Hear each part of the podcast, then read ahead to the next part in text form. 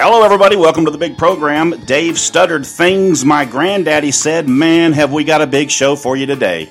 I cannot tell you how excited I am about the show that we're about to put on for you.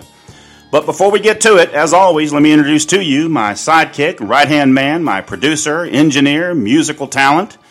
Uh, he's off camera and off of out of frame, but you know him, you love him, you can't live without him. Everybody, Mr. Jack Studdard. Yes, sir. How's it going, Jack? Going pretty good. Every- Everything working out good for you so far?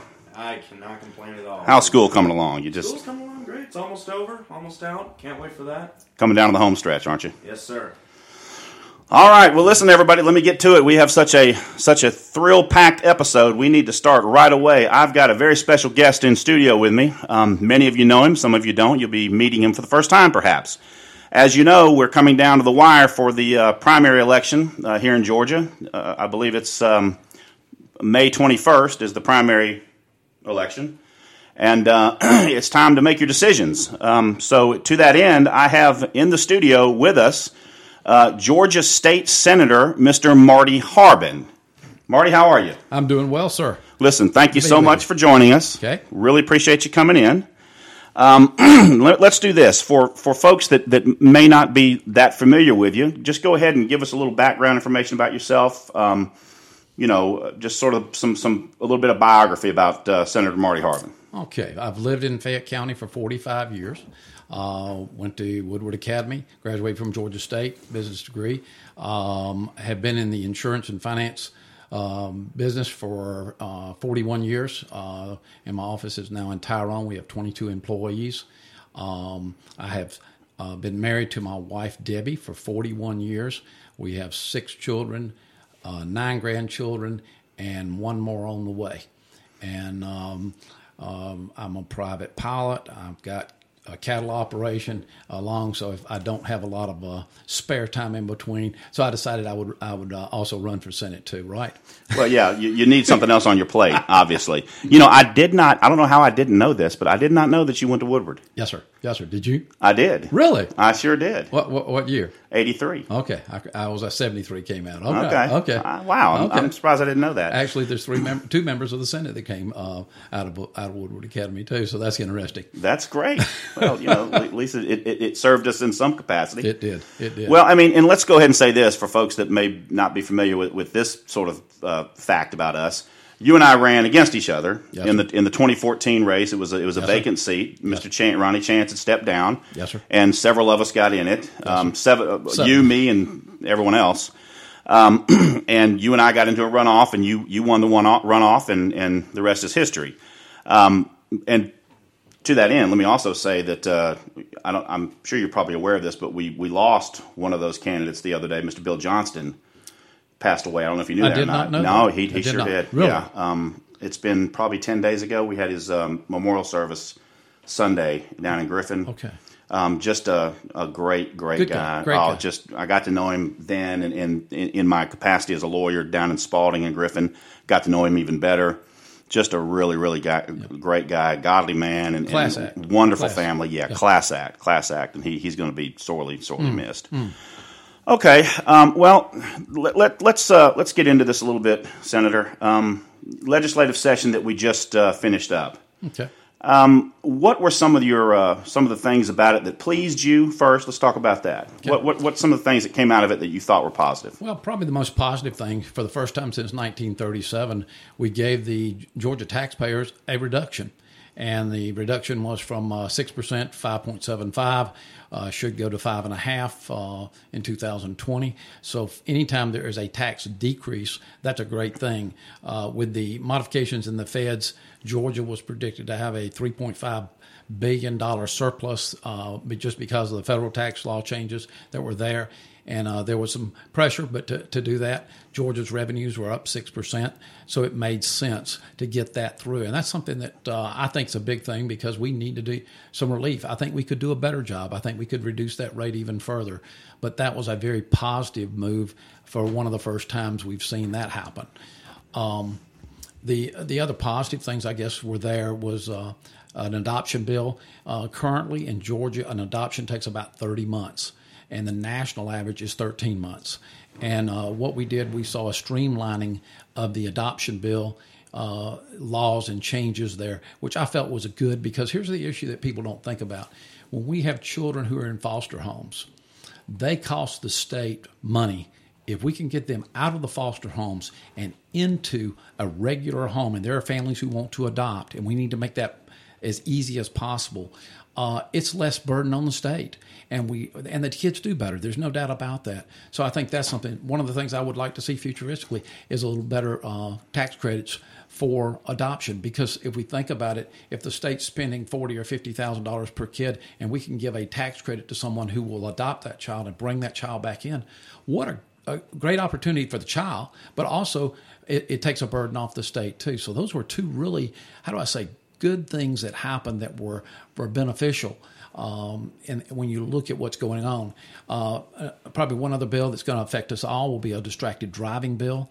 Uh, you're going to have to have a hands free, um, uh, and that's going to be a tough one. That was a little tough on me because it's a nanny type bill, nanny state bill type issue. I struggled with it greatly. But when you hear the testimonies that were given of people who were killed, people, a, a doctor riding a bicycle who was hit by a person who was texting, um, you just really kind of said, we've got to start somewhere. We've got to do something. Uh, it was first very aggressive. It got cut down a little bit, but it also puts, uh, and you know this, it's going to put a, a, burden upon our law officers to enforce that law as well. But yet, it's something that needs to happen. Yeah, I'm gonna. I, I, I was I did not agree with it, um, uh, uh, and, and I've, I've I have given it some thought, and I have talked to some people that uh, sort of are close to the issue, and, and, and it was explained to me that you know there, there's perhaps some information that I didn't wasn't privy to, you know, insurance uh, um, statistics and yeah. you know those kinds of things that. Uh, but you said it. I mean, it, it, it seems like it's a, it's an overreach. It's a bit of a nanny state. We've already got a distracted driving law on the books.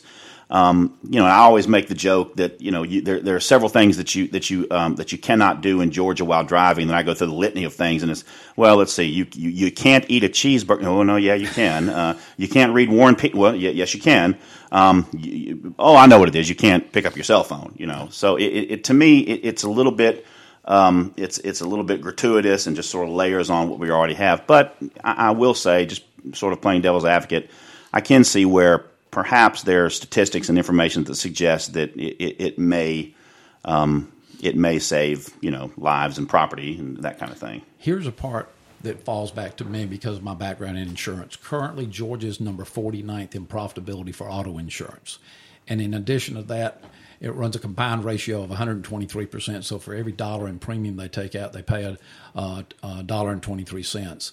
So that we're seeing since people went from holding a phone to their ear to looking at the phone, the last four to five years have actually, actually skyrocketed in what's going on. If you add to that lower gas costs, that's that's done part employment gains because of that. And then if you look at the car today, if a car is damaged about 30% or more of the value, it's a total.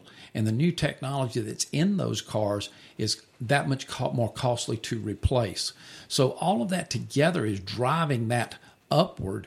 And so that we've got to deal with it. I will tell you, just driving to Atlanta for the during the session, I saw people watching movies. I watched things going on. You could drive by and you kind of go, "Whoa, what yeah. do we do?"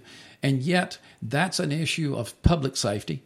I am. I don't like it. I will tell you, tell you that it was uh, watered down somewhat in the in the penalties that were there because originally it was almost like a DUI. And I said, I think it's going to be like the seatbelt laws. It's going to take a period of time for us to acclimate to that. And the other part is this: is technology is going to change too. Uh, Apple already has the capability to turn off your texting, turn off certain things. In fact, Ford has that available on their cars now that if you have someone driving that car, you can set the priorities of what you want them to be able to do while driving. So the technology, I think, is going to handle some of that coming forth. But I think we've got to do something because of the lives that are uh, occurring. And, um, and, and I've, I've, got several friends that are dead right now. Simply when they looked at it, they were able to look at that and they said the person that hit them was texting at the time the accident yeah. occurred. So yeah. something, it's a public safety issue, but it's one I really, I struggle with. Sort of take it with just a, you know, you, you, you, you passed it, you, you got on board with it, but you're still not necessarily easy with it. I, right. I, okay. Well, what about some disappointments down there this year? Biggest disappointment was a, uh, a faith-based adoption uh, adoption program um, or bill.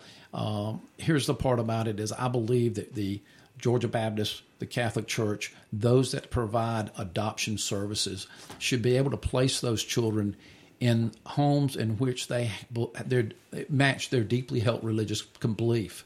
And right now they're operating really without a without any direction, without what's going on. And we had been pretty much promised that if we would let a clean adoption bill go through, that they would we could run it on a separate. It passed the Senate but when it hit the house, it never came back out again. And here's what I see is this these are kids, these are children that we have a responsibility to protect, and we should not place them where you're operating like that into homes in which, especially when you have the, the, the, the, Christian organizations that are there, they need protection that they can place those kids in homes that match their belief system. That was a real, how do I say, a real disappointment with what yeah. was going on. Right. Okay. And let me ask you this. Um, I know there was some there was some movement on medical marijuana, and I, if I understand correctly, it, what, what, happened was um, the the folks that are are authorized, I guess maybe that's not the right word, but the sort of the, the spectrum of people that could that could use or benefit from medical marijuana was expanded. However, there was no movement on the possession, the the the the, um, the way to uh, obtain it. It's still illegal to possess and obtain in Georgia. Um, what are your thoughts on, on, first of all, what are your thoughts on the legislation that was passed relevant to that this session? Let's let's talk at one first. Let's go to federal. Sure. Because currently, under federal law, uh, marijuana, cannabis oil is a class two drug, which says that it has no medical benefits for anybody. So, as a as a, a class two drug, not class one, FDA has said it has no benefit even what we're doing now, where we pass limited uses of the medical marijuana, the cannabis oil, things of that nature, they're still in violation of federal law. And the federal law says we're not going to prosecute. So the doctor, the, the pharmacist, uh, he's still in violation of federal law. Uh, we saw this in Colorado when they passed their marijuana law. What they found out is they could not use credit cards on much of their sales because credit card use for drugs was a federal offense. So I think that uh, we've got. I think we have to be careful as we open the door. And, and your background in law enforcement, I mean, uh, we have to be very careful. I believe that, that that if we can prove that it's beneficial to the person, uh, and prove that medically that that even the medical community is not hundred percent there, we've got to make sure that we do the do the right thing. Uh, we have families going out of state, and I heard testimony of that. I saw kids with seizures that were benefited from that. But I think we we really need what we need to do this. All of the states would not be having to deal with this if our federal government would step in and make a decision about what we're going to do with this and look at it and say, do we really have, is this beneficial? And you've got people from every walk of life. Some would love it to be legalized totally. And, and you know, this is that that's an issue we have now uh, with alcohol and drug use and uh, if you look just at our automobile accidents, those are uh, are fifty percent of our accidents run there. So I think those are things that we do. Uh, probably the the issue that I've heard a little bit, you know, is the is military uh, dealing with their uh, um, um, depressions and things of that nature coming in. But you didn't see a lot of hard facts on that that you'd like to see that says, hey, this helps every time or this does that. So we're in a experimental and we're we're opening slowly as far as what it can be used for. We've still not seen, I think, enough hard data to see is it beneficial? Does it open the door? I think we need to control the cannabis oil. We need to realize that. And I don't know that we need to manufacture it in the state. There's other places we can get it and ship it in. And I think for those people who we feel like it's beneficial, we'll, we ought to do that. Yeah, I mean that kind of gets me to you, you, sort of touched on it. I know that you have been down there when sort of these throngs of, of kids and parents would come down and, and sort of demand an audience with with their representatives, um, and, and, you know they they are convinced that this is helping their kids. Um, I mean, what what do you say to them, Senator? Well, I think just like you and I would for my kids, if something's wrong and I really, I'm going to do whatever I've got to do to make that happen. We need to make a provision, but we need to also do this uh, there's a protection factor that's there as well when you open the door. It's not good for that to happen in a home where they're processing the oil. And as I understood, one one of the nice things I would say within the Senate, we have um, uh, three doctors that are there, medical doctors. We have a nurse. Uh, I think that even benefits us even more so. And and they were not hundred percent about you know where we go and how we expand that. One of the things is this is that in the Senate you've got 56 members coming from diverse backgrounds, and you kind of rely on the others with you know the detail, the deep detail of what's going on. And I think that's a good process. But my my expertise is not in drugs and medicines and things of that nature. So you lean on that that group that has that as well. I think this is that we need to make provisions where we see that, and I will tell you that in some of the kids, especially, we do see some benefit.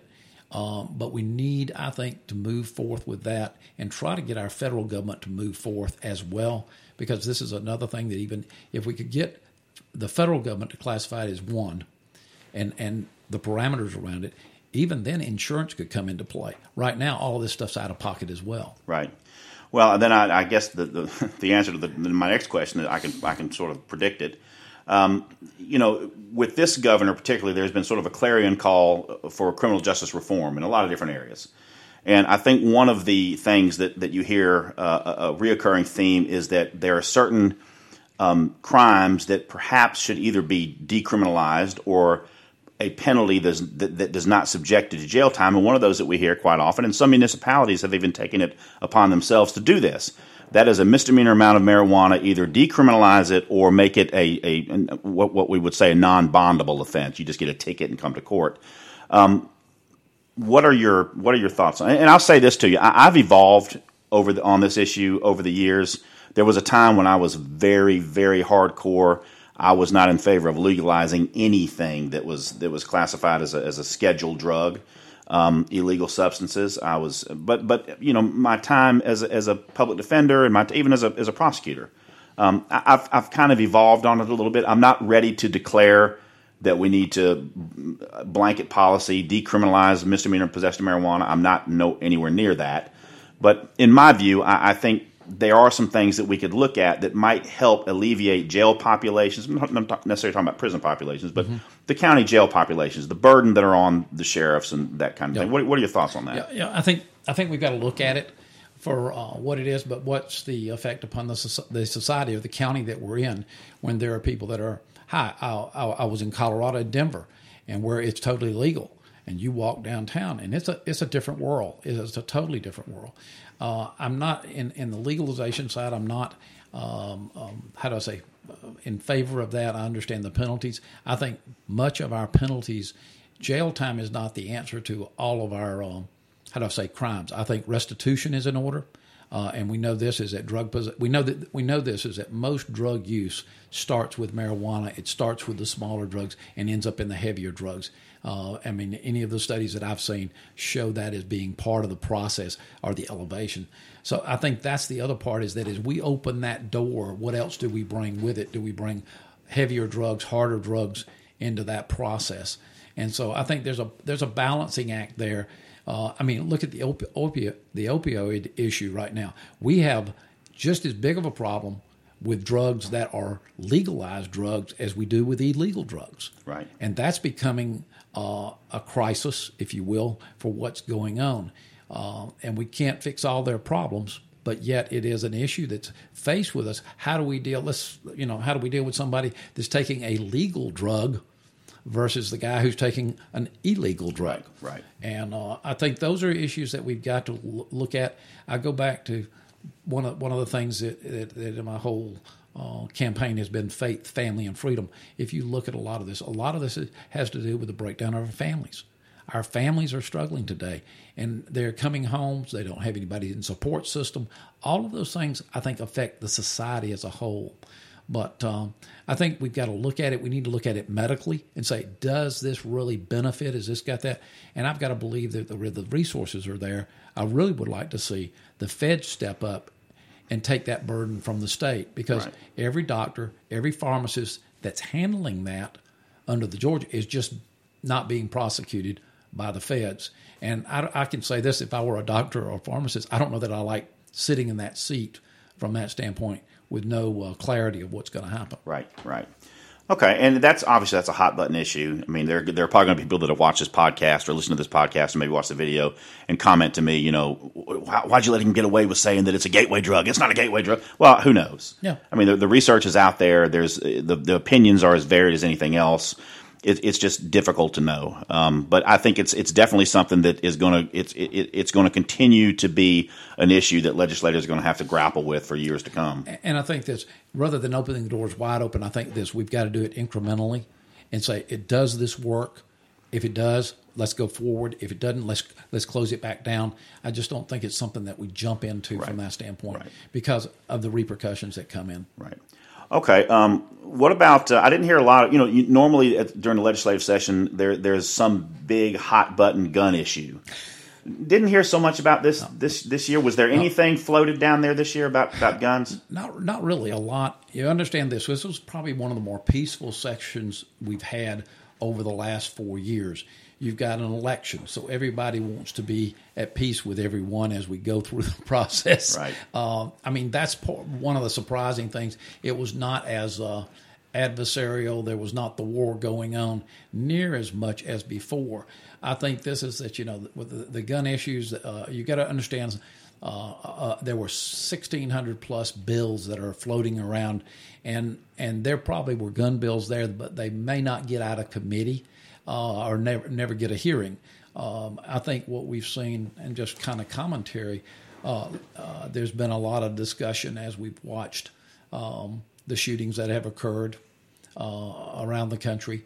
Uh, they're screaming for laws to be changed. Uh, I look at it this way: all of the shootings have taken place really in gun-free zones as well, and even our law enforcement have been challenged. I mean, if you look at what's going on, uh, Florida, the shooting in Florida, we saw the FBI had notice, the Florida Bureau of Investigation had notice, and we also saw that even the local sheriff's department down there uh, refused to even go in. It looks like, and then I think, but I think it just says to you and I is that the citizen and protecting the Second Amendment rights of the citizens are still critical because law enforcement can't protect us from everything.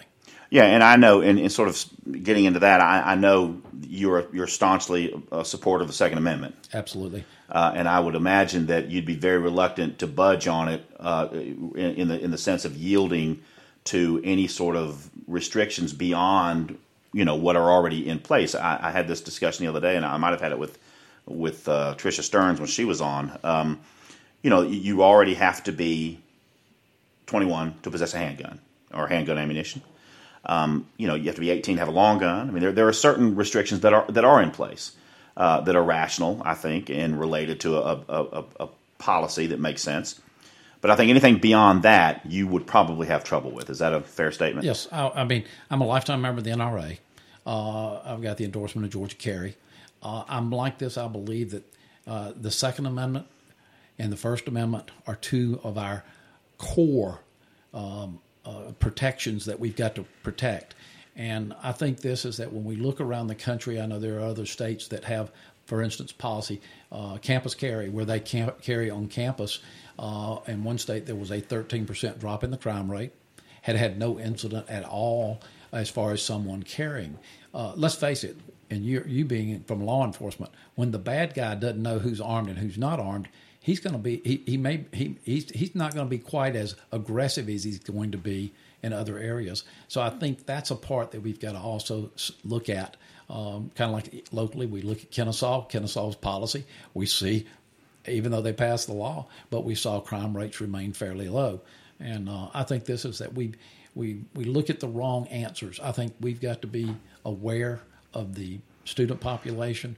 I think uh, even here locally in Fayette County, there was money additionally uh, across the state uh, allocated for uh, resource officers, and I think we've got to have that type of protection. It looks like we're going to have to have in, but uh, I don't think you take the citizen and restrict him for what one person does or, or what when, when somebody's you know there. I think Right. that's wrong. Aside from the, uh, the the the issue of whether or not the state legislature would have any impact upon this or not, um, because it's it's largely, I think, a local issue relevant to school systems. Armed teachers in schools. as long as they're there, I, I would I would I would say this: some training needs to be in place. uh, from that standpoint. But I would not have a problem with that if they're properly licensed. I think the thing we would probably see as the legal issue is these teachers do they want to carry, and what would the law, how would it apply to them if they're trying to stop um, an offense from going on? Uh, you've got to admit that it would it, it would deter those coming in if they knew they had resistance to what's going on. And what happens? They come into a place that's gun free. They know there's nobody there. That's on. It really is, is an invitation, if you will, to um, uh, come in and to do damage. Um, I just think that that's one of the things we've got to realize is that evil is around us, and we can't control all the evil no matter what we do. Sure. Um, and, and, another component of this that is discussed, and we'll get off of this in just a yeah. second, but uh, another component of this that's, that's quite often discussed is that the state doesn't do enough, perhaps, to address the mental health of its citizens.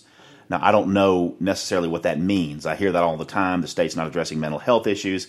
I, I don't know what the state could do to address mental health issues, but I mean, everybody, I think, is in favor of keeping guns out of the hands of demented people. I mean, I don't think anybody in, a, in their right mind would suggest that, you know, a policy that keeps guns away from people with diminished mental uh, capabilities who might be dangerous is, is a bad thing. I just have no idea how to make that happen without trampling on the Second Amendment rights of ordinary citizens.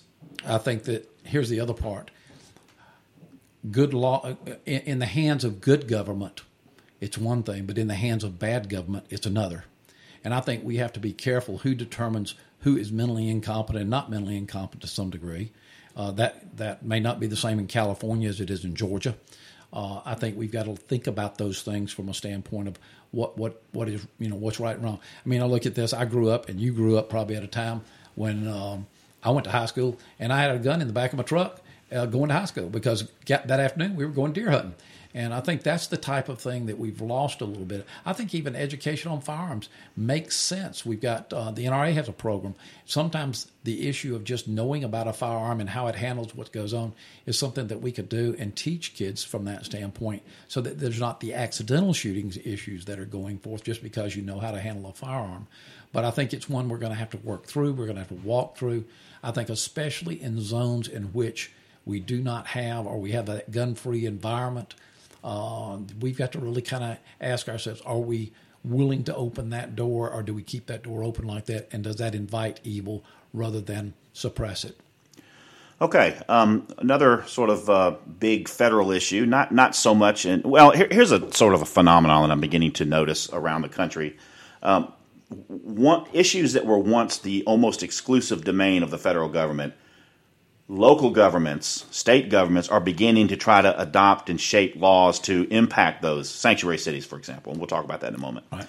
Uh, and it's gone out of my head that quick. But I, I, there's a there's a state with a female governor, and I can't remember the state or the governor's name, but they, she has their legislatures have passed something called the the heartbeat law, yes. or Okay, which essentially would would well, I, I, don't know. Do you have an understanding yeah, of it? Yeah, I, I, believe the state. I believe the state's Iowa uh, from that standpoint. That sounds right. And yeah. and what it does, it says this: we determine death today by the heartbeat, and that's how we determine whether someone's dead or not. Right. And what this would do is says that when there's a heartbeat with the baby, that is life, and therefore it would be against the law to do an abortion or to take that child's life when there is a heartbeat. And I think you look at Roe v. Wade when it was passed, uh, which was 1973. Uh, you look at what went on then and the technology that's here. Um, I, I, had the privilege of listening to uh, Abby Johnson, who worked for Planned Parenthood. She was their employee of the year, and she came out of that and tells the stories of what goes on within Planned Parenthood. And what changed her mind was a sonogram. As she watched that baby fight for its life, as they were tearing it apart out of the womb of the mother, she had to leave and she left out of that and she says it is life and i can no longer participate in that process. And this is a lady who was had had a lot of uh, she says i had a lot of time and i knew what i was doing i thought but she said i'd never seen anything quite like that. And so i think that's the other part as, as we see this the technology let's let's what let's change. It's changed how we see things what's there now that we never knew existed from that standpoint. That bill passed uh, and probably will go to the Supreme Court. It will go up the ladder. They knew that when they passed it. But I think this is the part about it. I don't know if you saw um, Mrs. Pennsylvania. Um, she is the product of rape. And, uh, and she she just blew the media away because she shares her story that her mother had been raped and her mother chose to have her. Very phenomenal job that these people have life after the fact.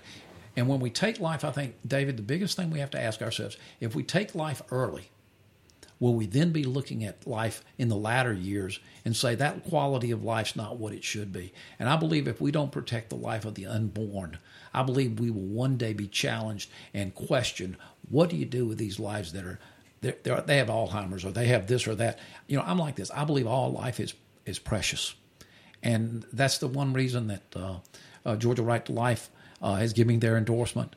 I will tell you that as I've dealt with people that have gone through abortions, and as they realize that it's not over when the abortion's over, it's not. And and I believe there's forgiveness for that. I believe that you can do that, but usually most people after they've come through that have to go through some dealing with the fact that life is taken. And um, that's a part where I, I, believe we need to really relook at that, relook at what's going on. Someone says we'll go back to coat hangers and all that. Uh, interesting is that when the mothers see the sonograms and they see the, that life within, it changes many, many, many of those women uh, and their decision to take that life. And here's the part about it: we have so many people who want to adopt. That's the thing that's here. The, there's people that are ready to take those children, and that's an issue I think we've got to look at. Is I believe that adoption is a far better option than abortion. So uh, a, a, bill like the Iowa heartbeat bill floated in Georgia, you'd support it? I would support it in a heartbeat. Okay, all right. um, another issue that's been generally reserved for the federal government that states are beginning to sort of hijack now is, is immigration. Yes, sir. Um, sanctuary cities. What are your thoughts? No, sir. No, sir. I believe this is if you're willing to become a citizen uh, and you're willing to go through the process uh, of that, you can be a citizen. And I mean, let's face it, many of us come from backgrounds that are immigrants. We come through. I have two ladies in my office who are first generation uh, citizens.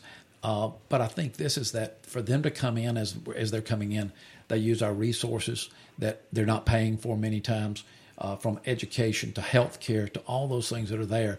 I believe it has a, a destructive nature upon the what we've built already for our citizens that are paying for it. And so I, I could not support the sanctuary city uh, issue at all. Um, you know, the, the estimates are uh, the low end 11 million, the high end 20 million uh, illegals that are in the country right now. Mm-hmm. And one of the things that you hear all the time, we, we heard it during the, the, the Trump campaign and, and, continue to hear it, and is, is that you know they need to be rounded up and sent out of the country. I, I think to a certain degree that that's a lot of sort of hyperbole, a lot of campaign rhetoric. I mean, do you think, Senator, that it would it, it would be actually possible, practical, and uh, doable from a financial standpoint to round up between 11 million and 20 million people and send them out of the country? I mean, I think it would be impossible, but I believe this: we need to look at this. We need to look at those that are already educated, that are productive, and say, okay, there's a there's a track you can run on, but you gotta you gotta plug into the you gotta be a citizen, not somebody who's hiding behind or, or hiding in places. Right. We have children that are affected by that, and we've got to create a track to run on. Now, here's here's the other part: is you look at our population growth. Um, population right now for for the United States, uh, we're we're struggling to break even. We have, if you look at our birth rate versus our death rate, we know for every two people, two people are going to die we but and our and yet our, our birth rate or, or the number of children per family is below two, two, two, two. So we're filling with immigration right now, but that needs to be also the right type. I believe that we we should welcome engineers, doctors, those that we need in our economy first. That should be the first thing that we bring people in uh, from that standpoint. And then we need to take the others and say, okay, are there tracks to run on? But those that are criminals, those that are operating in places, you know what I'm saying, that yes. are on the air edge. We don't need those people here, and we need to find a way to pick them up, move them out from society because they're destroying or, or they're a menace to the society that's here. Um, and that's so kind of. If I, if I hear you, then um, you you would support or at least have a discussion about some sensible track or path to citizenship for those people that have have been identified as people that are not here uh, violating our laws, that are trying to do the right thing. They want to be in this country and sharing the American dream. Those are the kind of people you want to help and welcome into the country. Absolutely. Uh, uh, my, my, my son's father-in-law is from Colombia. And what I found is this, is that about seven years ago, he became a citizen.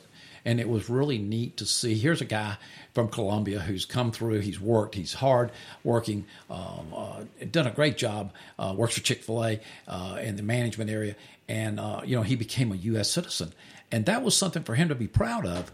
And I think that's the part. There's tracks that we can do that, and there are people that, how to say, are beneficial to our society and to our culture. Those that are not in part of the city, they're not paying taxes, they're not, and they're just taking our resources. That's not right to the people who are paying the resources. Right. So I think Right. we've got to we've got to work on some type of track. We've got to deal with those that are destructive to our society or a menace to the society. We've got to find a way to get them out. I believe we need to do something about our borders. They should not be a, a highway for trafficking coming back and forth, and especially as we look at terrorism, those types of things. Yeah, I don't think you can have any rational discussion about any kind of path to citizenship or, or anything without first having discussion and figuring out how to stop that stop stop up that border. Absolutely. you got to stop them from coming in. I mean, that's just common sense. Okay, well, look, um, I bring this up because when I had Trisha Stearns on a couple days ago, a couple week a week or so ago, she brought it up, and I didn't talk with her about it because I wasn't familiar with it. Okay. But I want to at least give you an opportunity to respond to it. Um, she had said something about a traffic stop that you were involved in, and she, I think her remark was, you know, you didn't, you know, he behaved inappropriately or something like that. And again, I just went right past it because I, I had not heard a thing about it. Is that something that you want to respond Sure. to, Be- be, Senator? Be glad to respond to it because uh, uh, uh, it was new for me and uh, uh, what went on. Uh, and um, what happened is that I was pulled over for a um, tag renewal. And uh, You got an expired tag. expired tag. Okay. And I had uh, I'd sent my check in and my renewal in, and uh, my vehicle was ch- was a uh, uh, in its fourth year of um, newness, if you will. And uh, what happens is that under current law in Georgia, year one, year two, year three, you have no emissions, and we are one of the counties that has emissions in it. Um, and as you you uh, do that, and so he pulled me over, and I was trying, and he says, "We're gonna we're gonna uh, impound your car." Well, that was new for me. I've never had property confiscated from me, uh, and and they're going to leave me on the side of the road, which is what they do. And uh, currently, Georgia uh, Georgia law allows that. It says, in fact, the wording says the officer shall impound. which removes all discretion from the officer. That's correct. So every officer, and I'll tell you this, and, my after this happened, I did a lot of interviewing with a lot of police officers. Uh, there's a lot of discretion given, and I, I had one officer said, "I've been on the beat 14 years." He says, "I've done two in my 14 years." So the discretion was used. So uh, you know, th- they came to me, and, and I was trying to fir- at first figure out, "You're going to take my car." What, what did I do? I said, "I paid my I paid my bills." I mean, and because I remembered signing the check and sending it in went apparently into the tag office. Uh, they might, I'm assuming, couldn't match it up with a uh, emissions at that time, but I never got a notice, never got any anything at all back from that. Uh, once I kind of figured out what was going on, I said, okay, that's what's going to happen. I was trying to find out. I said, let's at least, in rather than impound it, take it to the emission place. Let's let's get it. I can, I can pay it. It's not a matter of the money. And so uh, as we got through, um, the uh, the officer at the end, he says, "Well, that's just the law, and I can't change it." And uh, I looked at him and I said, "I can." And so uh, when I uh, did this, I went over to the tag office and visited with our tax commissioner. I wanted to learn about what the process was, and what I found out is that uh, Wells Fargo actually handles the processing. That's not handled by the state nor the county. And um, talked to them about the issues. I found out about other people that had had the same problems. Uh, here's one that was t- shared with me from one of the ladies in the tagline. She says, I had a girlfriend who went to get her emissions done. Uh, the car would not pass. It was going to cost $1,600 before she could get the $1,600. She was pulled over and her car taken from her, and she was a single family mom uh, from that standpoint. Um, and so, you know, as I looked at it, I said, due process as a normal rule says your fault, my fault, whose fault? There should be a due process before there's the confiscation of property. And so that that kind of set me on a road. Uh, we we put Senate Bill um, uh, 342 in place, and it passed. And, and here's all it did: it changed this. It changed from um, the confiscation of your car to you had to have the problem solved before you went to court, or the judge could take your car then. but it at least you allowed for some due process time to occur. And uh, it passed the Senate unanimously, passed the House with two dissenting votes. Uh, we thought the governor would sign it, and the governor vetoed it. And I was very sh- surprised at that because I believe that due process, and you understand law enforcement, is just something. And I will tell you, as I talked with many law enforcement officers, there was a lot of times that they're, they're using judgment in what they do, and very, very few. But in this case, that's what they decided to do and I'm not ashamed of it. I was I was kind of going, "What are you doing?" You know, and and I will tell you that there are people left on the side of the road. That's what they do. And I said, "What if that was my wife, my daughter, or what if that was some family going to Disney World for the first time, getting on the plane and missing their flight because they're standing on the side of the road?" I just think this is that we need to limit the overreach of government we need to deal with criminal issues. This is not a criminal issue. This is something that's there. Uh, if your insurance is out, I understand. Yeah, you take the car, but that's verifiable right there on the spot. Those types of things. I think we, as legislators, need to limit that overreach issue. And I see this as an overreach. Will you try it again next year? Yes, sir. That will be one of the things I'm going to work on because I will tell you the people that I've talked to have said that happened to me.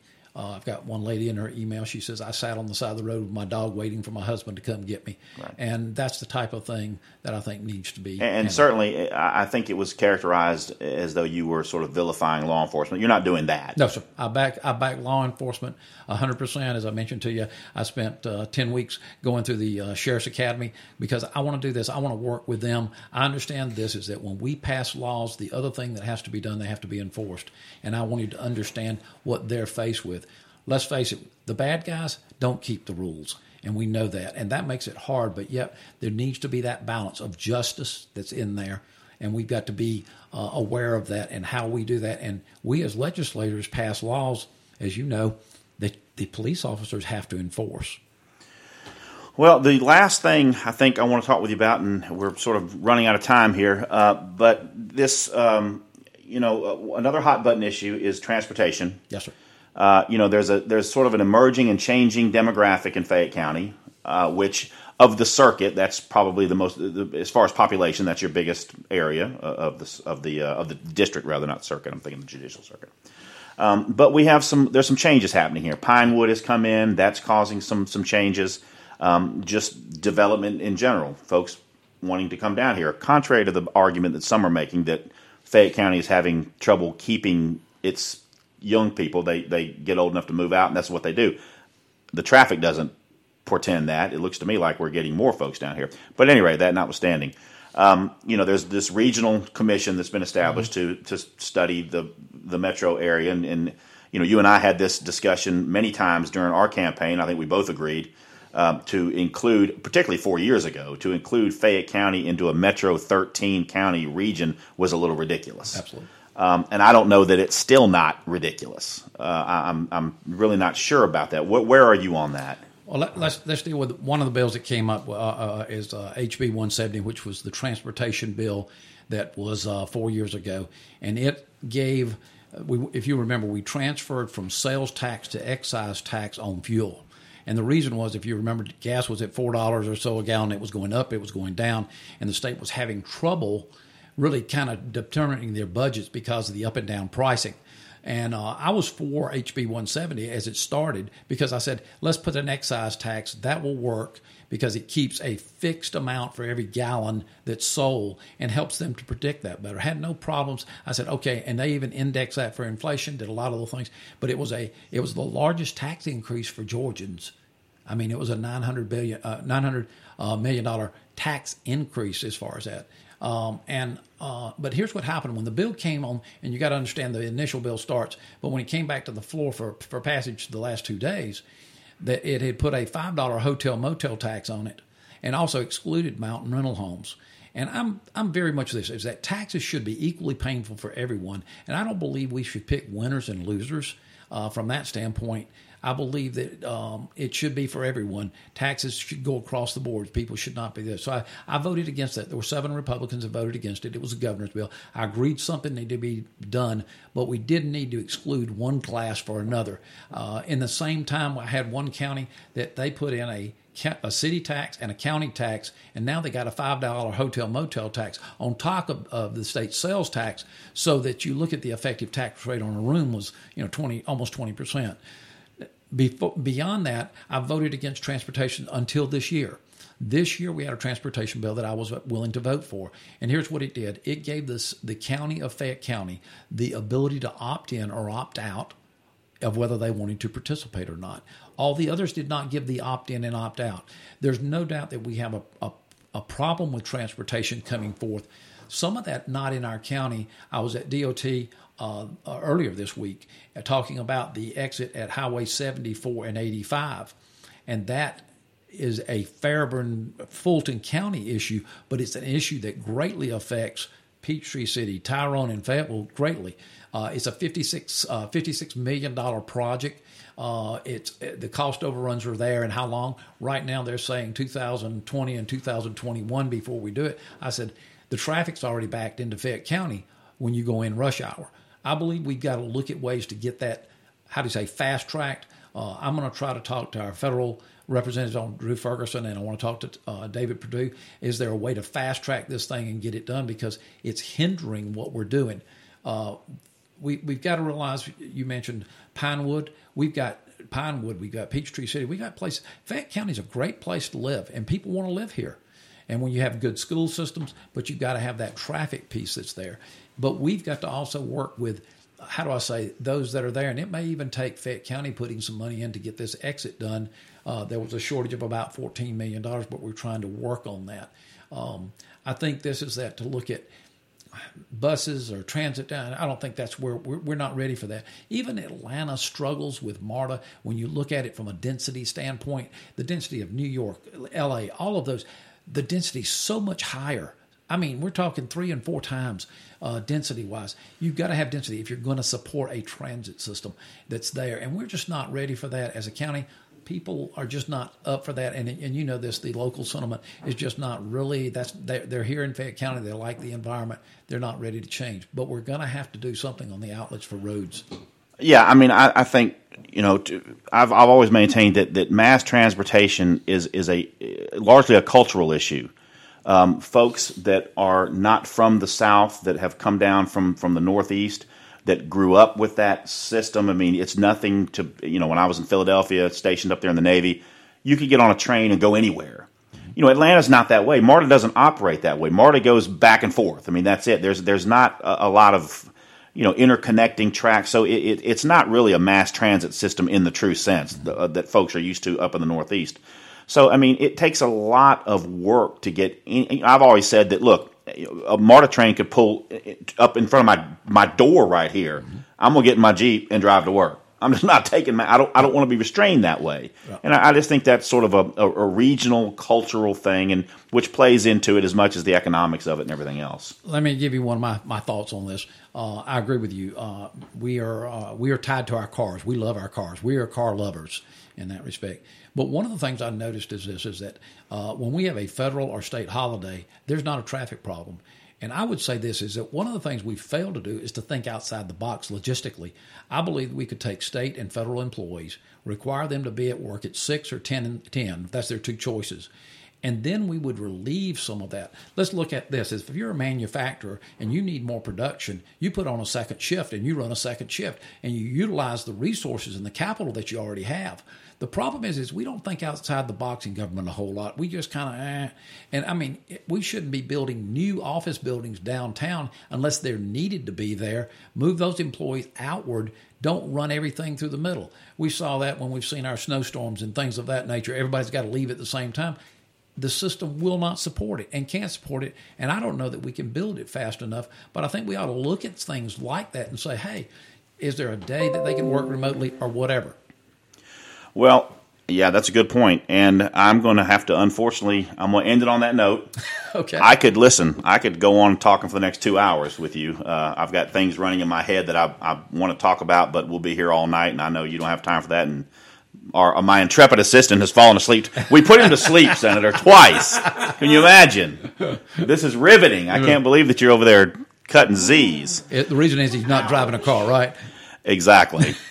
It's been a long day. But listen, I really appreciate you coming in and talking with me um, and, and sharing with my audience. Um, I, I, I, it really means a lot to us. Uh, good luck in the election. Thank you, sir. Um, you're welcome back anytime. Okay. Thank Thanks you, sir. very much. Appreciate it. Thank you. All for- right, everybody, Mr. Uh, Senator Marty Harbin. Um, listen, I'm disappointed with you all. Here's the thing I had 14, I put up a two minute sort of promo video on this the other day. Oh, god. Dropped it at Wednesday at 7 o'clock.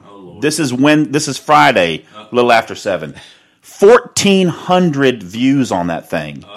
In it, I admonished you all to email to me questions for Senator Harbin Uh-oh. at our email address of TMGS podcast at gmail.com. tmgspodcast at gmail.com, everybody. I said, please send questions for Senator Harbin if you have them. 1,400 of you viewed that uh, promo. You know how many questions I got on that on the, on the email there? You know what I mean? How many do you think, Jack? Take it. Just take a wild guess. But I'll help you. It's between zero and uh, zero. Let me take a wild shot in the dark here. Was it zero? It was zero. What is wrong with you all? I mean, I've got a sitting state senator right here, his undivided attention, and you, my listeners, had an opportunity to jump in here and, and, and ask your questions and get your name read on the air, but no, no, I got nothing. That's So look, email me, tmgspodcast at gmail.com. Send me an email. Let me know what you want to see on the show. Let us know what kind of content you're interested in. This is good stuff. The uh, the numbers bear it out. So we'll try to have some more, uh, you know, elected officials in here from time to time. Uh, so let us know what you like, and what you don't like. Um, we, uh, we we will certainly read those and, and respond. So, ladies and gentlemen, uh, as always, thank you so much for joining us. Jack, you got anything before we uh, before we get out of here? Don't be afraid to contact us. We do not bite most of the time. Exactly. I don't. I, I, I don't get it. But look, we really appreciate your support. Um, I'm, I was overwhelmed by the number of folks that, that watched that promo I put out the other day. Our numbers are growing. The podcast downloads are getting bigger and bigger. It drops every Tuesday, everybody. It's available on iTunes at our Buzzsprout site. But most easily, it's in your news feed, your Facebook news feed. You can find us on our Facebook page, Things My Granddaddy Said, my personal Facebook page, and we have a YouTube page. It's our channel, YouTube channel, Things My Granddaddy Said. We'll have the video portion of this up and uh, on that soon. This may not drop. The video portion may not drop Tuesday because it takes some editing and some extra steps to get that ready. But the podcast, the audio, will drop Tuesday. So look for that, everybody. And I'll be on again soon to give you a preview of next week's show.